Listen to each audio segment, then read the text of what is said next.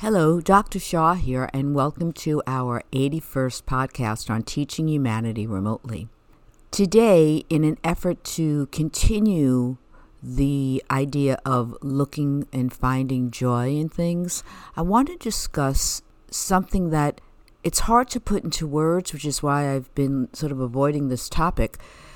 But based on the questions and concerns I get from the audience, I feel like it needs to be addressed a bit some concerns there are there there's like no one answer for. There's just opportunity to ponder. In our role as responsible adult in the capacity of sometimes being the teacher to our children how do we balance teaching encouraging supporting our children to become their best which means enhancing themselves and their behaviors and making sure that there are improvements while also accepting them as they are.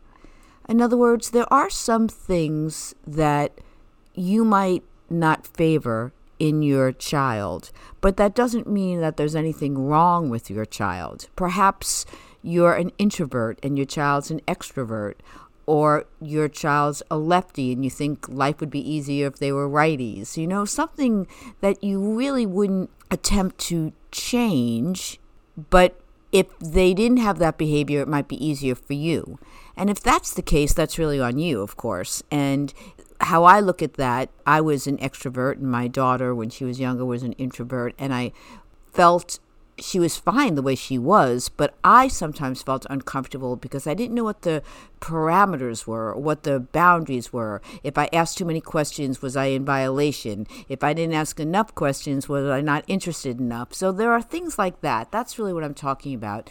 And finding the joy in accepting our children as they are and giving them the message that they don't always need to change for us, that sometimes the way they are is perfect and they don't need to make an improvement even if it's something that isn't the way we are.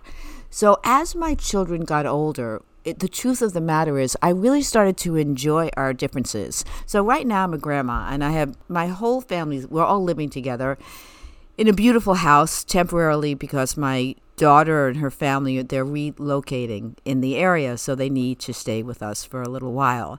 And i look at both grandchildren they happen to both be girls and i look at them and i feel like wow there's a lot of me in the older one and there's a lot of me in the little one. And i feel like wow actually i'm really like both of them.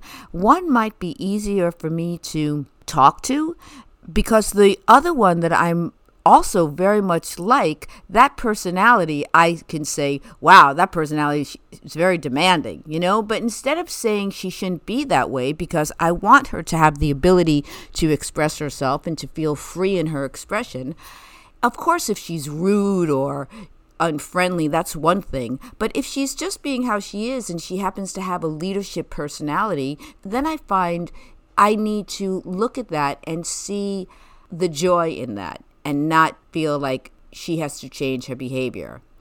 I might say, honestly, I love how you can express yourself and use your words, and I love that you can take a leadership role. But, you know, just remember when you're making friends in the world, sometimes it's important to be able to compromise and let your friends also take a leadership role and you follow, which is really true. It's not making her wrong, it's just saying take a second, look at it from another perspective. So I think it's important that when we're sharing in this capacity, we're not always trying to fix something, that sometimes we're really celebrating just the way things are, and not only the way they are because we love them that way, but sometimes they can be challenging for us and they're still perfectly fine, and that the job is on us to learn how to deal with things that can make us uncomfortable, just like in any other friendship or relationship. So that's really what I want to share to celebrate in our effort to find the joy, to celebrate things the way they are, and to start seeing that when I'm uncomfortable, if it's not something that needs to change, perhaps I can have a learning lesson and broaden my horizons and see that instead of being uncomfortable, oh, I talk too much, my child's too quiet, I can be like, oh, I can learn to be a little quieter or a little more intuitive, or I could be okay in having some quiet time with my child and not feel like I need to do anything differently. Or I can encourage my child very nicely to talk a little bit more so that it's another way that we learn to compromise together. But it's really about enjoying each other and not always feeling like being together is work because we have to balance work and play. And that's really what this podcast is all about.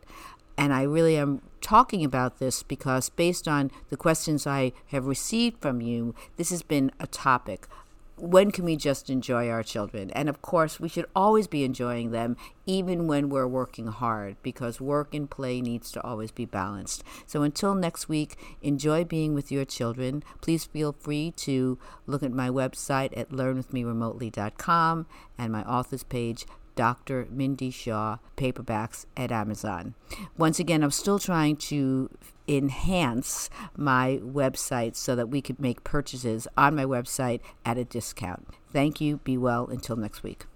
And that concludes this episode of the podcast series Teaching Humanity Remotely with Dr. Mindy Shaw. Thank you for listening. You can follow Dr. Shaw on Facebook her page is Learn With Me Remotely. That's on Facebook. That's also her website, learnwithmeremotely.com. Her podcasts and all the books that she's been referring to are on that site for purchase, and samples are there as well. You can follow her on Twitter at Dr. Mindy Shaw 1. Doctor is abbreviated DR, and the 1 is the number 1, Dr. Mindy Shaw 1. And on Instagram at Dr. Mint with a T, Shaw. Thanks again for listening. Watch out for the next podcast in the series. That'll be coming real soon.